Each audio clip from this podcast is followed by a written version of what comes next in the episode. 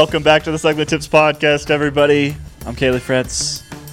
I wish you could see my amazing background. Uh, if you're watching this on YouTube, in fact, you will be able to see my amazing background. I have antlers today. We're back with another fantastic episode of the Cycling Tips Podcast. Got most of the usual crew Dane, Jose, James, Abby, Shoddy Dave. We're going to be talking about all kinds of stuff today. I was gonna say you you said most of the most of the usual crew, but who's missing? It's the whole crew. I We like that have you said most. the That- that- whole that crew. just in case. I, I'm I'm all for hedging your bets like that. What if we want to add talent at some point throughout the year? It's just most for now. Today, we are going to be talking about Cyclocross Worlds, which happened over the weekend, plus EF's new uh, trolling kit, some road racing that actually happened. Very exciting. Uh, some other road racing that did not happen.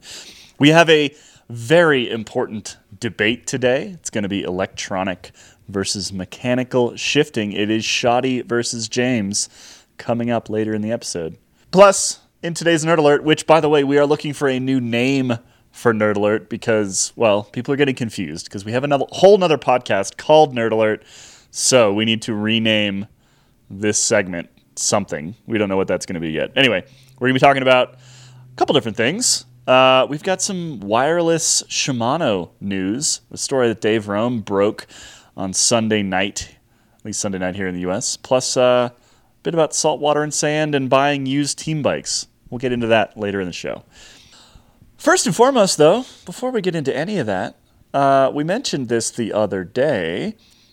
We have a sponsor for the entire year coming up Continental, which is how you say it. I was on a phone call with them last week with the Continental people, and I was informed that that is how you say it. James is making a face. I think it's going to be a struggle to switch our heads into saying it properly, and I think we will probably fail more often than not. But nonetheless, we are super excited to have Continental on as a sponsor for the entire year of podcast. And in fact, the face of Conti, we've decided, is going to be none other than Shoddy Dave. Shoddy, what are we learning about Conti in today's episode? Continental. That's it, isn't it? Continent. We're just going to call it Conti the entire year so we don't have to uh, confuse I ourselves. don't know why. I don't know why they've made me the face of a brand where people who have visited the YouTube site or listened to the podcast previously will know that I can't pronounce most words. So here we go for a brand that was founded in 1871, which is 150 years ago. Believe it or not, just been doing a bit of research. It's the same year where David Livingstone and Mallory met for the first time, and that famous words, uh, Dr. Livingstone, I presume. Anyway, let's get back to the continental stuff. So, yeah, that happened 150 years ago. Also, 150 years ago was Conti started. Here's a fact for you the horse symbolises power. Power. It's the original automobile, and Continental started making tyres for the original automobile. Basically, they're rubber hoofs that horses run around on. That's what they. Uh, that's apparently one of one of the things that the um, logo's based upon. Dave, I just want to point out that you are you are now officially the voice of Continental for us this year, and you've already said Continental twice.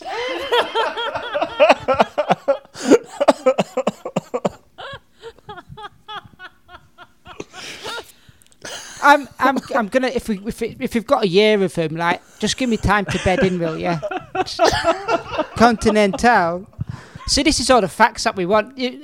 Lower Saxony, the state where the first Continental factory was located, has a strong equestrian background. Basically, back in 150 years ago, Saxony, where Continental started, had a load of horses. So that might be another reason why they've got the logo with an horse on there.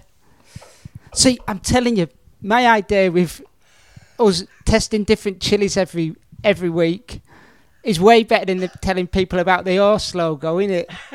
Because obviously, Continental have the black chili compound tyres. They do have black chili compound tires.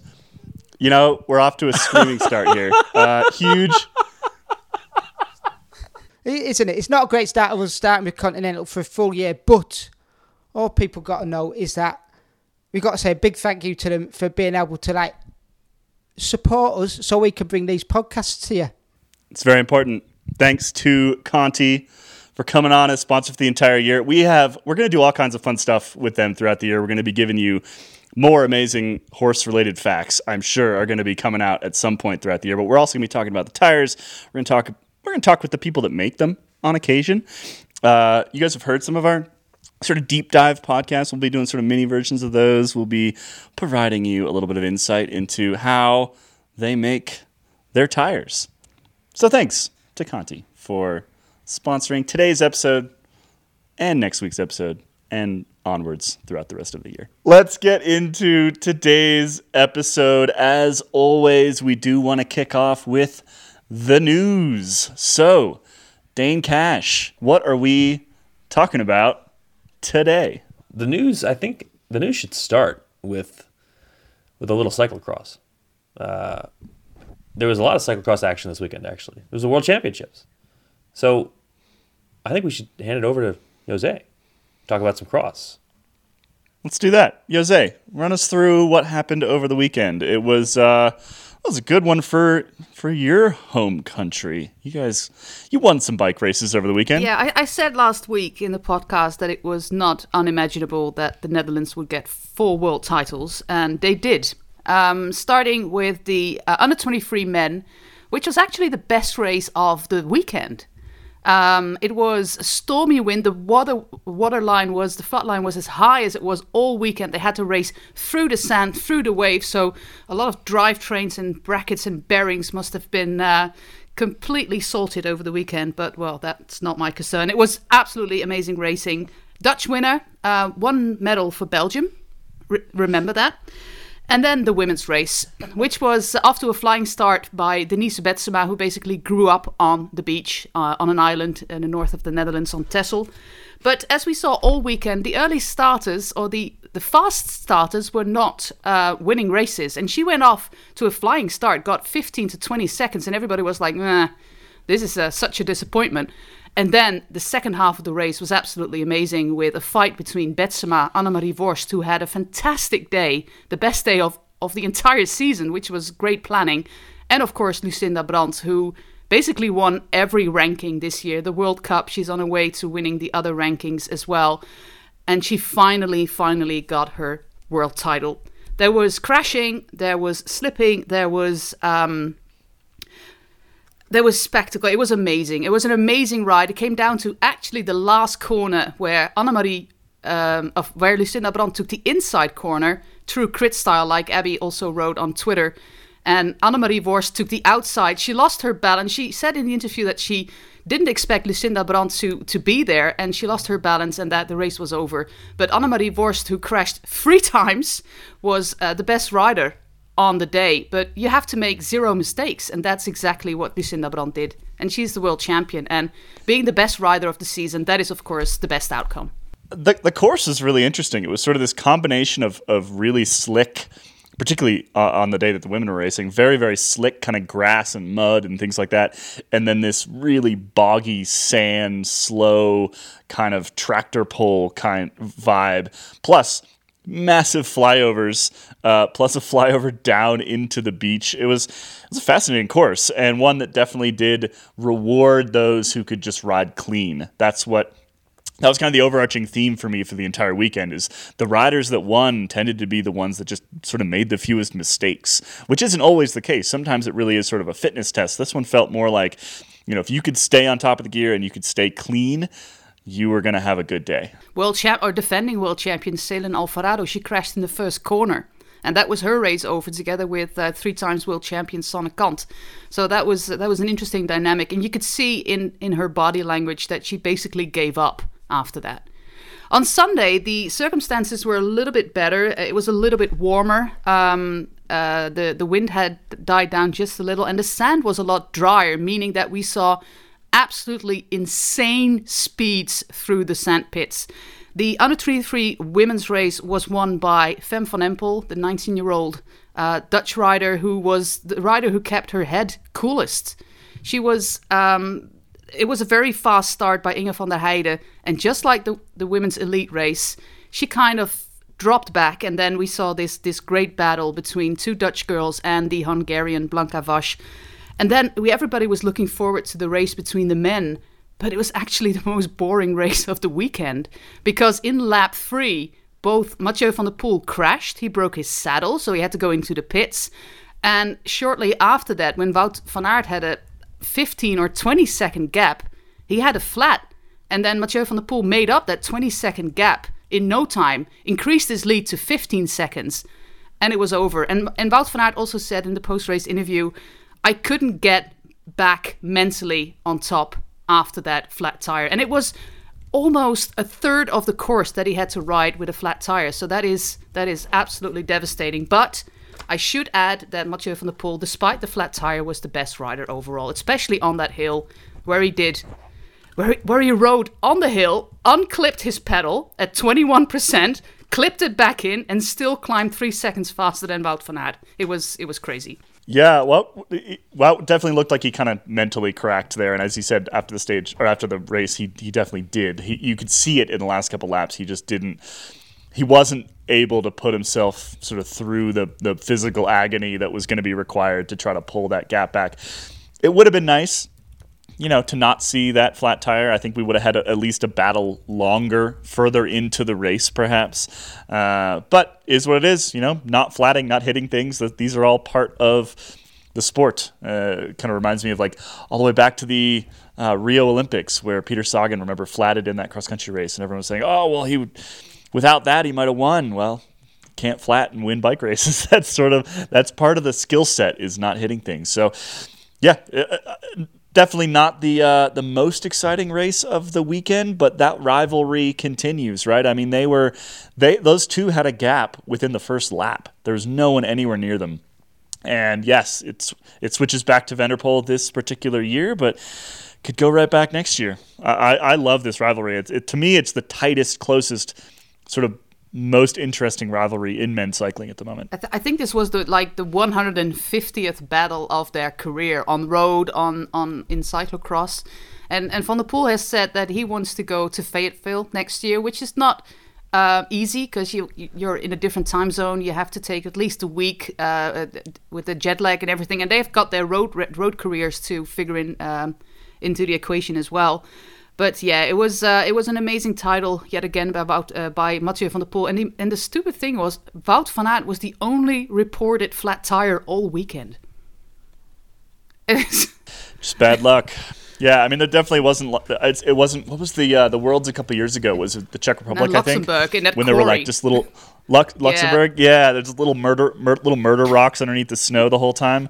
Uh, yeah, it was just uh, or underneath the mud, I should say. Yeah, that's that's anyway. what Van der Poel said as well. Unlucky. He said uh, in the post race interview, interviews, like, yeah, you don't want you want you don't want to race decided with bad luck, but I have had my share of bad luck in the past. He had.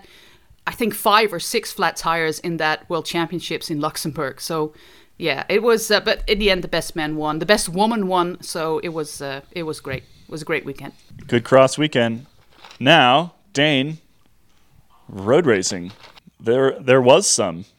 There was some road racing. Uh, I, maybe we should talk about the sort of off the bike news first. Uh, the reveal of a kit. Uh, most teams had revealed their kits. Most of the World Tour squads had rolled out their 2021 kits. We're still waiting on a few as of uh, last week, and one of the big ones that we were waiting on, a team that has a pretty flashy, uh, flashy kit that really stands out always. Uh, so one that people are waiting on. EF unveiled their kit, and it's interesting. Uh, it's interesting because of the story, the marketing around it. I guess you could say.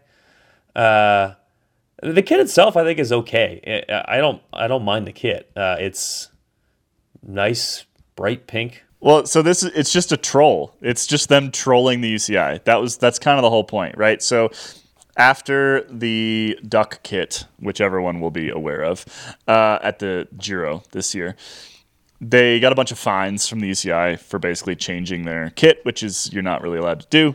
Can't really change it in the middle of the season, and you can't do. They, they broke a bunch of rules about the way that kit has to be designed. Uh, UCI rules about the way the kit has to be designed.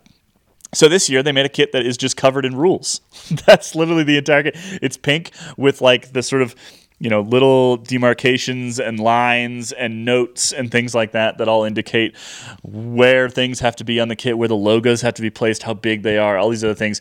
It's just a straight troll of the UCI. My favorite part, though, is I think you know they, they're calling it the most compliant kit uh, ever, right? Because it's literally following the rules of the UCI uh, to the letter. In fact, they're written on the kit.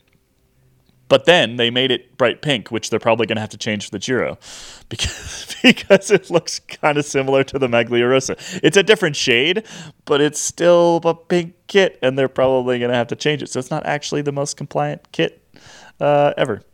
Should have been like purple or something. We've kind of said that about many, many kits. I feel like that. Oh, but when Jumbo. Visma races the tour, they'll have to, you know, change their kit because it's too yellow, and and they didn't have to do that. And true. EF's kit has been pink the last couple years, and they've not had to change it. Even you know, they did, but then they got in trouble for it. So It wasn't quite this pink though. This is like very.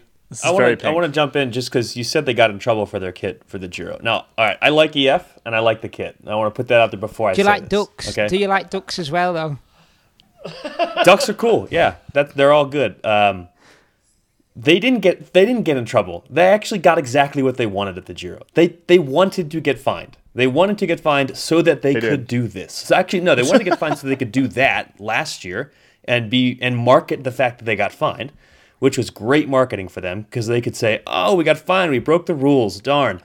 And and now they've they've also like laid the groundwork for this kit by getting fined. So everything happened pretty much exactly as they wanted. They broke the rules knowing they were breaking the rules. This was not a situation of them saying, you know, we don't know what's going to happen. It was like, oh, we're supposed to No, do this thing, submit the kit. We don't want to submit it, probably because they didn't want it to get leaked. And Well then they got executed. fined. And now Yeah. they have been able to market it. And it, that works out for them just fine. So What I love about this is that the team is getting the team and their sponsors, Rapha in particular, is getting all this publicity, and it has absolutely nothing to do whatsoever with actual racing or race results. Which is what you need in 2021, like you did in 2020 at the start of the season. but no, what crack, what cracks me, not cracks me, but I feel like the Rapha team and the F team behind design, like the naughty kids at the back of the class, they've previously gone off and not done their homework very well, or done broke some rules that the teachers set. Come in the next class and then done it all perfectly to the letter T sat, sitting there waiting for the teacher to check their own work, cheat, and waiting for the teacher to go mental. And then when the teacher don't go mental, they're just going to sit there smugly knowing that, yeah, yeah, we're ahead of the game here. I just feel like they're a little bit smug with what they're doing more than anything. It was it was just a very well executed marketing maneuver, as Dane says. Which, hey, well executed marketing maneuvers. th- There's nothing. That's not a bad thing. This is what more cycling teams should be doing because every time you execute a marketing maneuver well, you potentially make your team more interesting to a new set of people. Right. This is exactly what every single professional cycling team should be trying to do right now.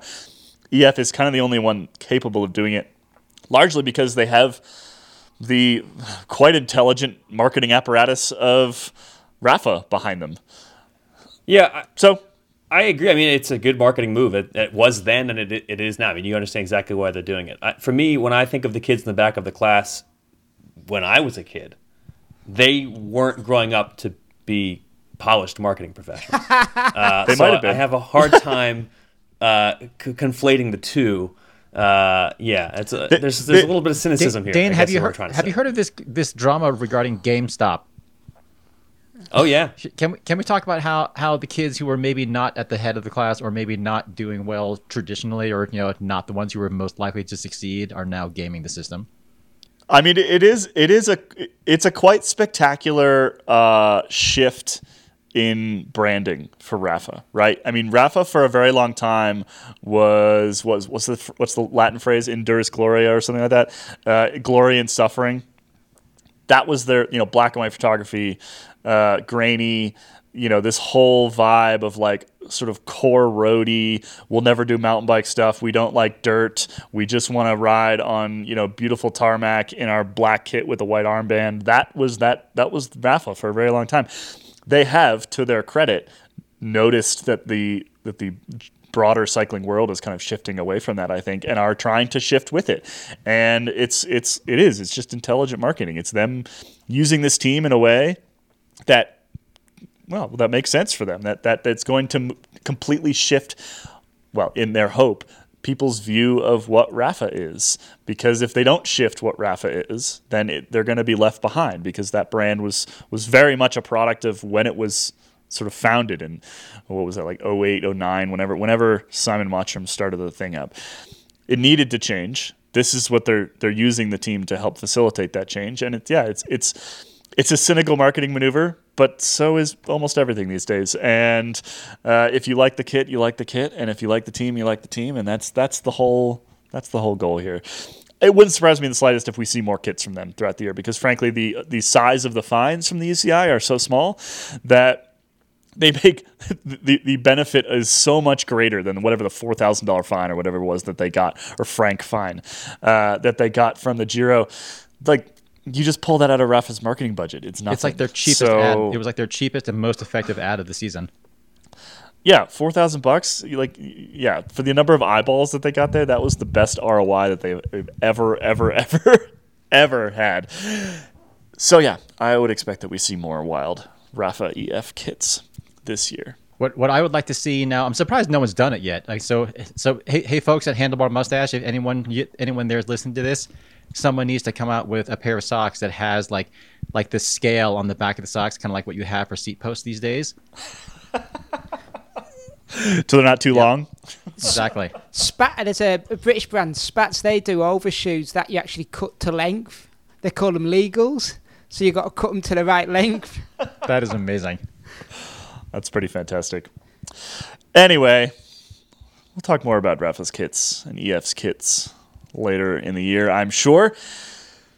Dane, what's next? Oh, bike racing. Bike racing. GP Marseille. Yeah. Yeah, that did happen. Uh, which uh, the fact that it happened is part of the news uh, here because there have not really been any big road races so far this year. Uh, uh, not that this was a huge one; it was a UCI 1.1, but you know we didn't have a Tour Down Under. We we didn't have a Cadel Evans Great Ocean Road Race. There were a number of races that have been, already been canceled, and the fact that this happened at all was was kind of a big deal. Uh, so the other, you know, interesting, well, actually, a couple other interesting things about this race. First of all, a, a climber ended up kind of taking this win surprisingly uh, over some sprinters. It, it did come down to a fast finish. Uh, Bryan Coquard was there. He did not win though. Uh, the winner, Jose, uh, was Aurélien Paré-Peintre. It was his first pro win. How about that? Paré-Peintre. what a name. Just don't say any of the letters. There's so many more letters in there, but we don't need any of them. Millions of letters. Where we're going. Just, we, we can we can call him we can call him PP. Yeah, Yeah. Aurélien PP. APP. Yeah.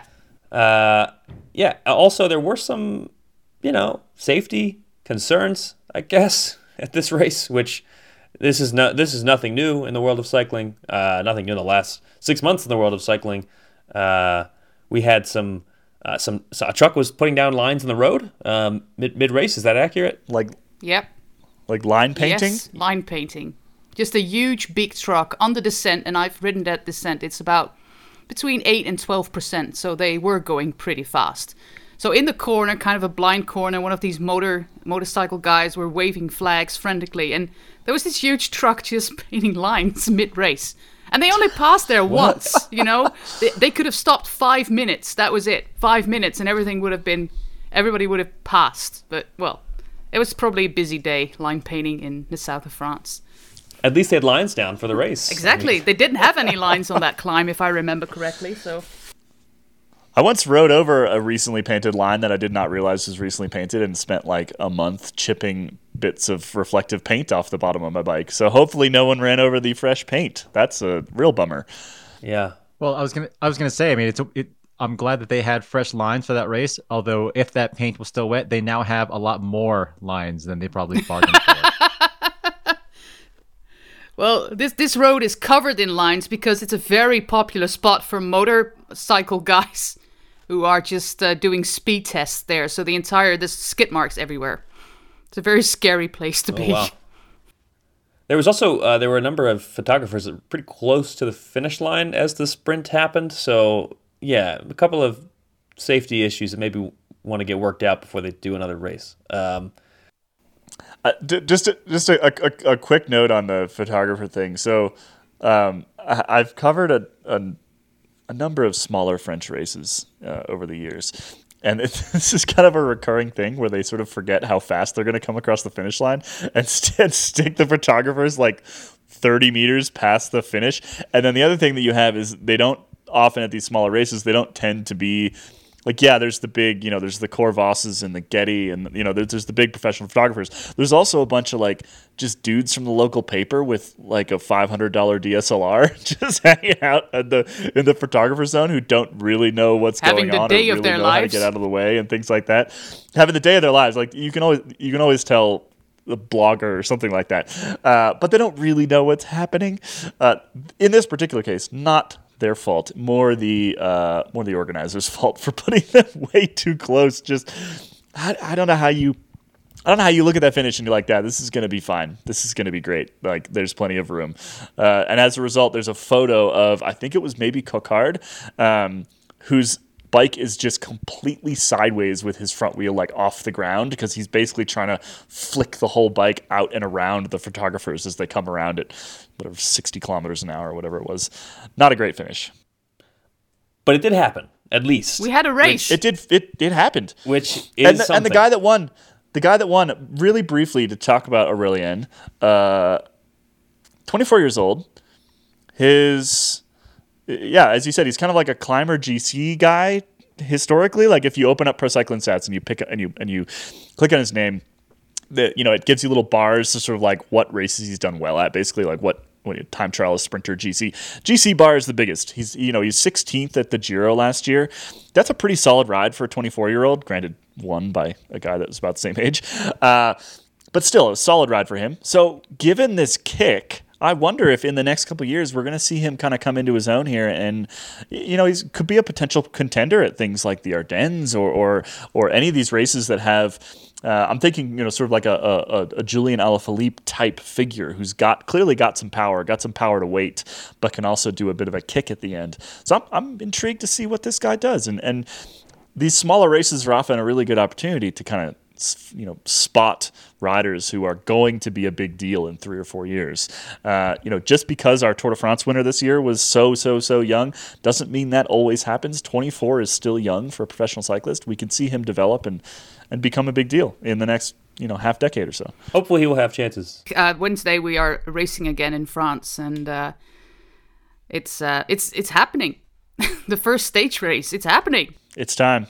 Although, And then it's going to stop for a bit, and then it's yeah, going to a, start a again. number of races, a number of other races since we last podcasted have been canceled. Uh, I think most notably there, there were some races that were just coming up that will not be happening. Uh, Volta a la Comunidad Valenciana is the big one. Uh, a lot of big names had been slated to start their seasons there. Uh, among them, Egan Bernal. He will not be doing that, unfortunately. Um, having he'll have to look elsewhere for that. Uh, other races as well. That wasn't the only one that that got uh, postponed, and and this one was officially postponed. There's no set uh, new date yet. Uh, it was going to run from February 3rd to 7th, so this week. Uh, and it, will hopefully run at some point later in the year. We don't know, though. Um, also, the Itzulia Women, which uh, World Tour level, uh, new stage race in the Basque Country, uh, also scheduled for a little bit later in the year, has already been postponed.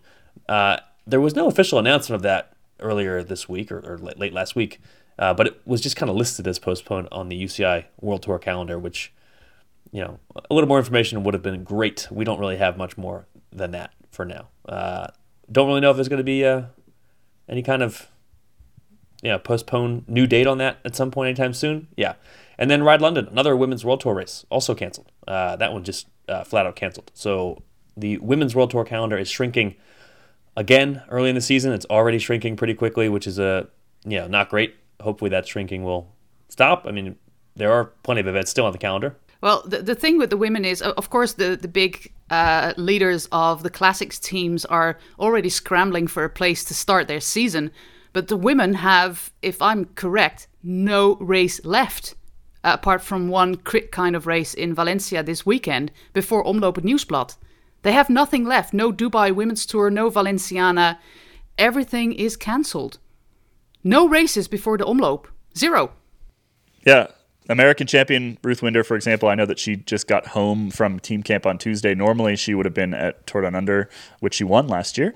Uh, but yeah, she's she's not going back over for a little while because what's the point? There's nothing going on over there. So it is it's going to be a very sparse uh, beginning to the women's calendar, unfortunately. The Australian women have the most miles now with the uh, Santos Festival, and they have the national championships, three races. But in Europe, it's it's down to one single race now in Valencia, a one-day race, if it's going to happen this weekend. Yeah, and that's not really gonna uh, gonna tune up the legs. one one day race. it's gonna be a lot of motor pacing in the women's peloton's future. I think over the next couple months. Speaking of motor pacing or motors, how about that segue? I'm I'm anxious. I can't wait. It's time for a debate: motorized derailleurs versus non-motorized derailleurs. You didn't know where I was going there, but Nor I. I knew, I saw you. the finish line. I knew I was going to get there. that was a pretty stellar segue, I have to admit. Well done, well done.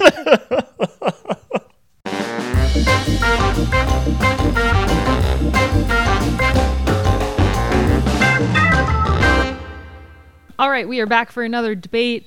Last week, Shoddy won 65% to 34%. crushed. That that's makes quite me the happy. trouncing. That makes me Yeah. very happy.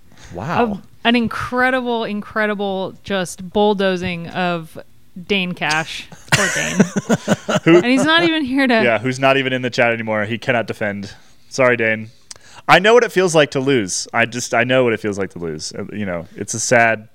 It it hits you right in your gut. But he'll he'll come back. He's resilient. Yeah, we'll have him back. Yeah. We'll we'll have a ton more debates. I know that some people uh, were not stoked that we didn't have a the women in the debate about um, the best transfers, but we will have a debate solely dedicated to the best transfer of the women's peloton coming up. But for now, we are diving into our very first tech debate, something I think James has been anticipating quite a lot. I, I first want to say that Abby kind of kind of steered us into doing a more sort of straightforward tech debate here because my original idea for a debate between myself and Shadi got shot down, and I'm quite disappointed about that. And I just want to say that we are going to have to revisit this subject at some point in the near future because I refuse to let this one go because it's going to be the merits of hair versus no hair. I think that's a fantastic debate topic. Better be quick because I'm getting sick of this lockdown locks. I'm definitely going to have to get to the hairdresser sometime in the next couple of days. I'm struggling to see. When you when you get a haircut, you have to text us and immediately because we'll jump on a phone call and we'll do a quick debate. Oh, I mean, we could, we could potentially even do this when you're sitting in the chair getting your haircut. That would be great. That would be I, great. d- I don't think the French hairdressers would be too happy about that. They're miserable at the most, at best of times. If there's a camera mm. there, they'd be even even more miserable than ever. What are we debating? all right, so you all heard Caley's wonderful segue So earlier. good. we are going to debate mechanical shifting versus electronic shifting. Interestingly, the sides of this debate were it was a fascinating, fascinating split in who gets to decide which side of the debate. Quickly to rehash the rules, as Shoddy won, Shoddy will get to call the coin toss, and then whoever wins the toy- coin toss gets to decide if they'd like to go first or second. Each person has one minute to debate why their choice is the right choice, and 30 seconds to rebuttal after both sides have said their piece. After the debating is done, everyone on Twitter gets to vote for who wins. So we'll take it to the people. Does everyone understand the rules? Sure. Yes. All right, this is what I wanted to do last time because you can you can cheat a coin toss because no one can see it, but this you can do. It. So, Shoddy, heads or tails? I'm going to go heads. Hey Siri, Oh my god. flip Ab- a coin. It's heads. Siri says heads. Shadi, you won. Well, I'm going to Okay. be I'm going to be a gentleman. James, take it away. Okay. Three, two, one. All right. Here is my argument for why mechanical shifting is better. I have mu- multiple arguments, actually. One, for the most part, it is way, way cheaper than any electronic shifting out there. It is also way, way easier to work on. In most cases, it is substantially lighter. In another, uh, in another situation, You never have to postpone a ride because your battery is dead. I personally know several people who have had incidents during a ride where their battery died. And as much as I love the functionality and sort of like, you know, robotic perfection of electronic shifting, I will say I am a fan of DI2 and even EPS and as well as SRAM ETAP. I still really, really enjoy kind of like that tactile feel that you get at the at your fingertips. Like you know, you get that really firm click, or like you feel things moving. You push a lever and you feel the cable pulling the derailleur on the other end. You just feel things happening, and that you know that nice little robotic kind of like bzz, bzz, like that's neat and all. But I personally still think mechanical is better for most people. And Time. time. Yeah. That was five distinct reasons why mechanical is better. That was impressive. I did I did my homework. I'm I'm nervous now. I'm nervous. Because James has just said he's done his homework. I definitely haven't. Plus, James James is a nerd, isn't he? So I'm in trouble here. Uh, yeah, the the one bad thing about having the winner always advance onto the next round is I feel like at one point like James is just going to be better than everyone, especially if we keep putting James in tech debates, and it's just going to be like tech debates for the rest of this this segment's life. yeah. No, A- Abby, all you have to do is literally ask, like, you know, hey, James, who won the tour last year? And I'd be like, uh, loser. Eh, so if James and I debate who is the best women's transfer of the 2020-2021 season, Yeah. then mm. What if we made what if we would made the debates a that would be surprise? What if there was no preparation? You just got the question thrown oh, at you. we could we could totally do that. Shoddy, count me in when you're ready. All right, I, I'm not ready at all, but I'm going to count you in anyway. We're ready. Three, two, one. Let's take it away. Okay, now you can either be living in the past or you can be like Buck Rogers and move to the future. He went 500 years into the future and he handled it rather well with all the new technology going on there. And look, people, electronic shifting's here. It's coming thick, thick and fast. There's even wireless shifting coming from Jaw-Rays. So stay tuned for that. It's great. Look, it's easy to set up, easy to travel with. It works. There's no faffing around with cables and all that lot. Plenty of people know how to uh, use it without having to have strong fingers. yeah, I know. This is all terrible. Basically, just just be like Walt Disney, Elon Musk. Be a futurist. Look forward to the future. It's coming. Um, be prepared. Um, and it's only going to get better. Yeah, I'm in trouble, Anna. I really am. Really big I, count. I counted somewhere between three and a half and five reasons. The rebuttals are going to be fun. James, are you ready to rebuttal? I am ready. All right, count ready. me in. Three, two, one. I will be the first to admit that when everything is working properly, that electronic shifting works better. It is robotically perfect. I've said that on numerous occasions. However, one of the big advantages of mechanical is that if something does go wrong with your electronic drivetrain, what do you do? A dead battery is easy, but let's say you have a dead connection somewhere that you don't know where it is, or like you have a, a circuit that goes wrong or a motor that dies.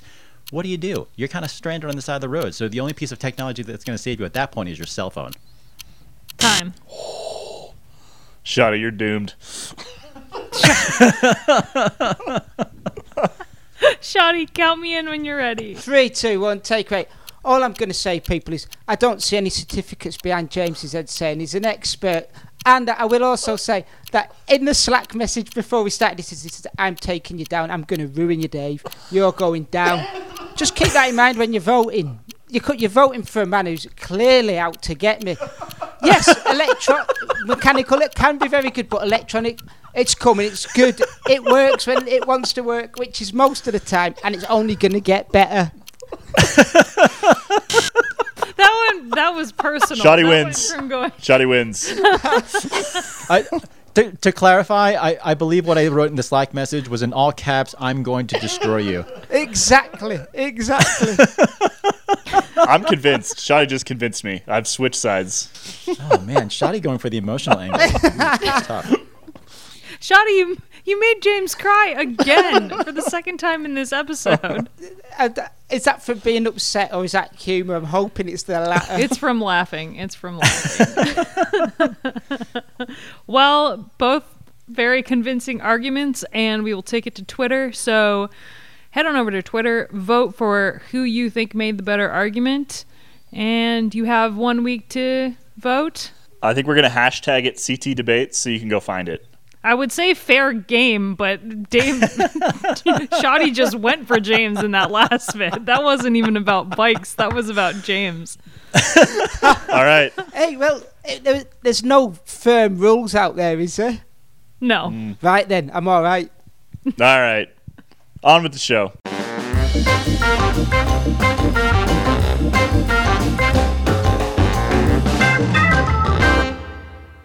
Today's episode is also brought to you by Rapha. Rapha was born from a love of cycling, as I mentioned earlier.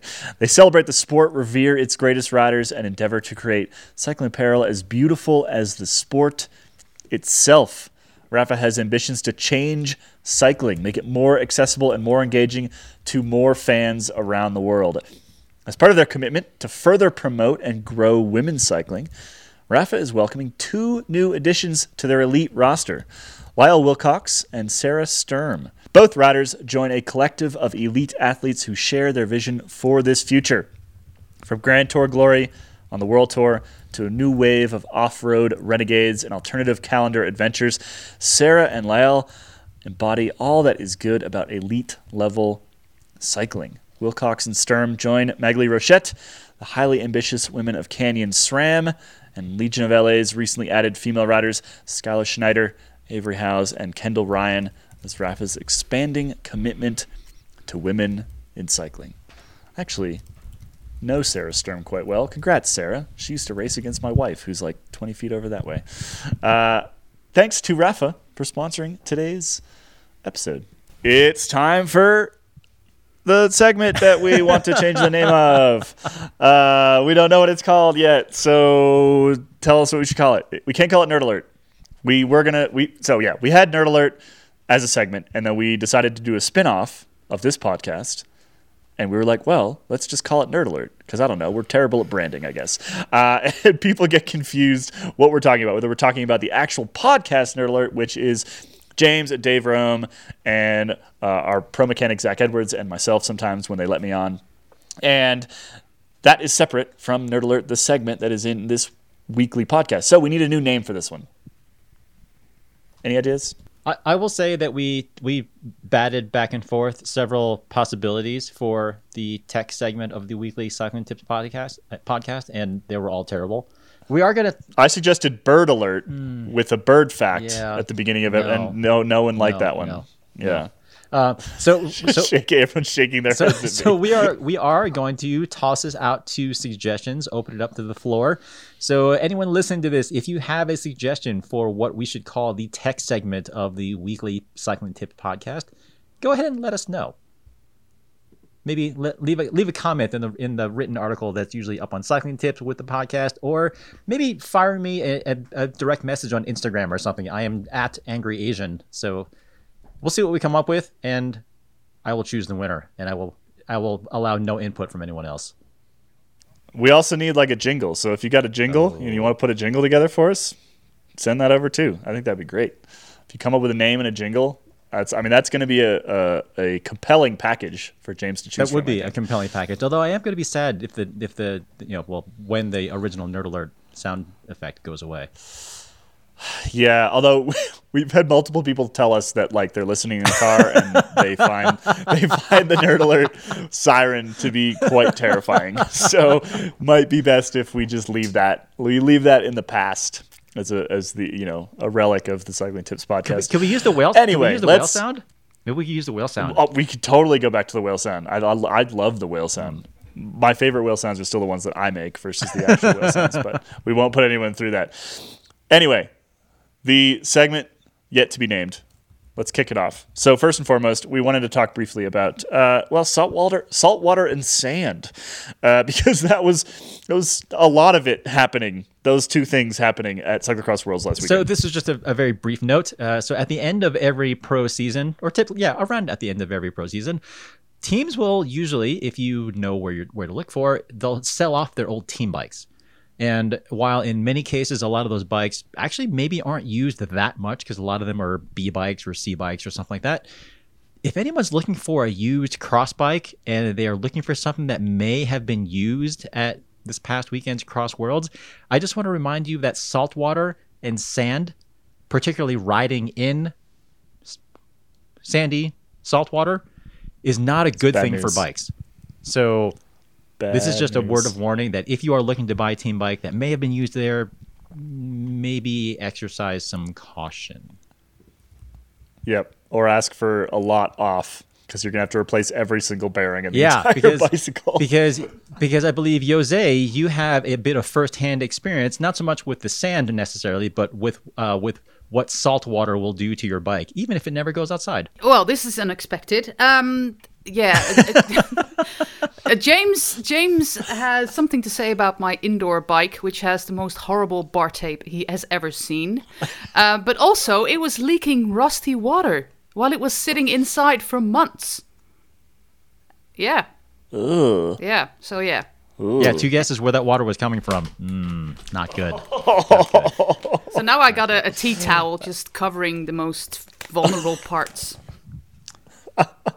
That's disgusting. Yes, yes. But moving on, so that's just my my little word of warning there. But you know, the real, real more interesting part here. Speaking of parts, uh, tech editor in Sydney, Dave Rome, he discovered over the weekend some confirmation that Shimano's next generation of DuraAce will indeed be wireless, or at least partially wireless. So, based on some filings with the U.S. Federal Communications Commission, otherwise known as the FCC, uh, Dave has basically confirmed that Shimano is doing something wireless, and you know, based on all the rumors that we've heard, it is going to be the next generation of DuraAce Di2. Exactly what that looks like, we still don't really know, but we are going to discuss this in a lot more detail in the actual Nerd Alert podcast this week. So stay tuned for that. So the big headline news here is we basically confirmed that it's going to be wireless, or at least part of it is going to be wireless. Uh, it, it, I didn't realize that like the FCC would get involved.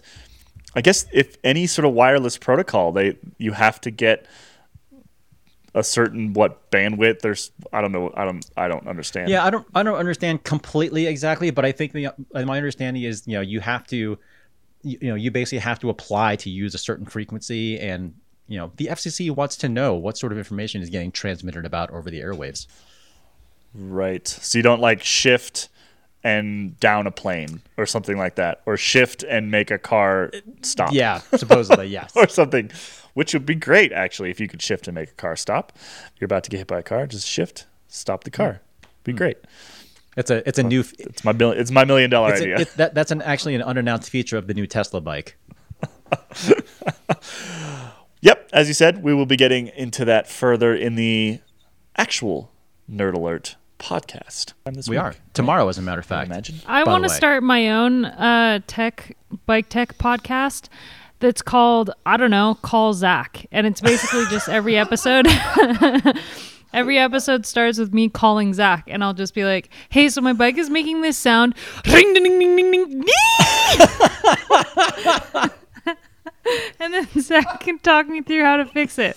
And every episode will only be five minutes long, and that is the new tech podcast. I don't know, call Zach. Oh man, you know, I feel like I feel like that would be kind of a fun little addition to the Nerd Alert podcast, but I'm not really sure how well that would be received. Just I I personally would find it Not well. immensely entertaining.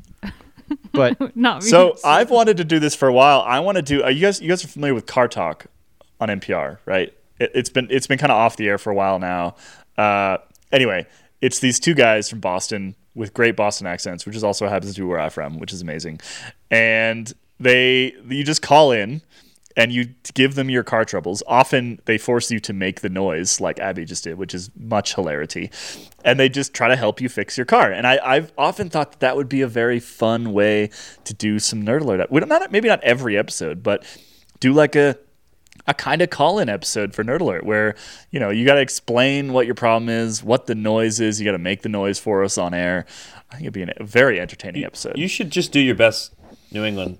Uh, when when you do the nerd alert from here on out, I mean, as our resident New Englander, you should do your best Boston accent. From, from I could drop out. into Boston. Yeah. I can drop. No, no one wants to hear me do that. It's no. I just, yeah. I don't know if it, I don't know if it's a it's a but I have one mechanic friend as well who does all my mechanic stuff and I and I sometimes ask him questions and he looks at me as if I just asked the most ridiculous thing. So we should have we should have images with it as well. You know, the reaction of the person who actually knows bikes to the question of the person who rides bikes but has no idea apart from pumping tires like me. There's like a sort of a basic, uh, well, vocabulary required to even indicate what has possibly happened. but that's kind of the fun part. Yo, Jose, I, I, I, I would like to say that that is a brilliant idea for a YouTube video series, which I think we should do. I'm just going to go ahead and announce that right Let's now. We're going to do this. So, Dave Rome, by the way, if All you're right. listening, you're, we have some more work to do. All right, we're gonna do live, live solving your bike mechanic questions on air sometime soon. Yes, yes, and yeah, or and, at least I'm just confused. and you have to make the noises. That is a requirement. All right, I love this idea. We're going to be doing it. So please send in your ideas for the new name of the Nerd Alert segment, which is not the Nerd Alert podcast, which is why we need a new name because it's confusing. And also, keep an eye out, keep an ear out, because we're going to be doing some live on air bike fixing sometime soon. It'll be great. James, I think we have one more topic of discussion in this week's unnamed segment. Yes, indeed. Because you know we have been talking a lot about sustainability in the bike industry lately, and going along with that, uh, online retail, or I guess big sports retailer Decathlon actually had a an, an announcement recently that was pretty cool. Uh, they're calling it the Second Life Marketplace. It's going. Uh, going live across Europe this year, and it's going to be applying to adult and kids bikes. And basically, what they're trying to do is promote a circular economy. So they are going to be upcycling parts whenever possible. They are encouraging people to uh, they're, they're going to have a trade-in program, and they're, they're going to be refurbishing and upcycling and recycling parts whenever they can. Um, part of this, as it turns out, is beneficial because I mean they say that they came up with this plan well ahead of time, which which actually makes sense given the timing. But part of this is uh, convenient given the the worldwide parts shortages that are going on because of COVID. Um, but more interestingly, I mean, it's just the fact that you know this is a company that is built upon selling you more stuff, and they are sort of well, on the one hand, they're sort of encouraging you to not buy more stuff. But on the other hand, which, which is quite quite clever from a business standpoint, what they're also doing is pulling in another source of things that they can sell. So it works really well on both sides. And I just thought that was kind of worth a mention because I just think it's kind of neat. Uh, it does obviously involve a fair bit of work on their part, um, but the idea that you you could go out and buy a refurbished bike from a big retailer that maybe has some sort of warranty on it or has some sort of certification it would be a lot cheaper to buy that will not end up in some landfill somewhere is really cool. I mean, it's basically sort of like a it's like a big formalization of of a lot of like used outfits that are out there right now, like you know Pros Closet here in Colorado, that's a big one. Um, but to, to see this being done by a, a big sports retailer is really cool. It'd be the equivalent of like REI or something like that, saying like you know, hey, we'll buy your used bikes and we'll turn them around and fix, fix them up and sell them again. Question. Uh, do we know how Decathlon's expansion into the United States has gone? Like, do they have more of them now? Because I remember they, they started in California. I don't know if anyone actually has the answer to this question, but I, I like I haven't heard of one or seen one where near where we are, but that doesn't mean that they haven't expanded elsewhere. I do not know. I haven't heard anything about it, but we can look into that pretty easily. One of the decathlons, the local decathlon here just up the road, they've actually been doing the uh, recycling or selling on old bikes for a little while now. Previ- prior to COVID lockdowns, they were selling them. So it's not a new thing for decathlon, I don't think, or at least it's not a new thing for a few of the stores that have uh, that I've visited over the years. I think it's just maybe they've rolling it out through all the stores now, rebranding it. Because yeah, you've always pretty much been able to buy sort of their own used bikes before. Whether you can take in a, a I don't know, any old brand and sell it through Decathlon is yet to be seen. Well, yeah. See, here's the thing. I mean, any sort of program of this scale, I mean, it would have to go through some sort of pilot program at first. So I have no doubt that they have been doing this sort of thing on on a at, at least a smaller scale uh, elsewhere, just to see how well it would work. And because you'd want to, you'd want, yeah, you'd want to iron out the kinks before you roll this out on a big, big scale like that. Um, so yeah, I'm not surprised at all to hear that they have done something like that on, on, on in other stores before. And the thing is that Decathlon's not just that Ameri- it's not Europe based and America based. There's stores in Australia, uh, I've seen a couple in Taiwan as well. So this is a this would be awesome. Not just this would be awesome for lots and lots of people around the world, not just for uh, a few a few people. Agreed, Shoddy. I think it's uh this has a chance to well sort of impact a lot of people. I mean, like you said, decathlon's pretty international. In fact, the U.S. is one of the last kind of major markets that they're just barely stepping into now. Anyway, that's it for today's episode. That's where we're wrapping up. So, send us your ideas for the new name of the Nerdlive segment, and uh, we'll be back next week. Bye, everybody. Bye bye.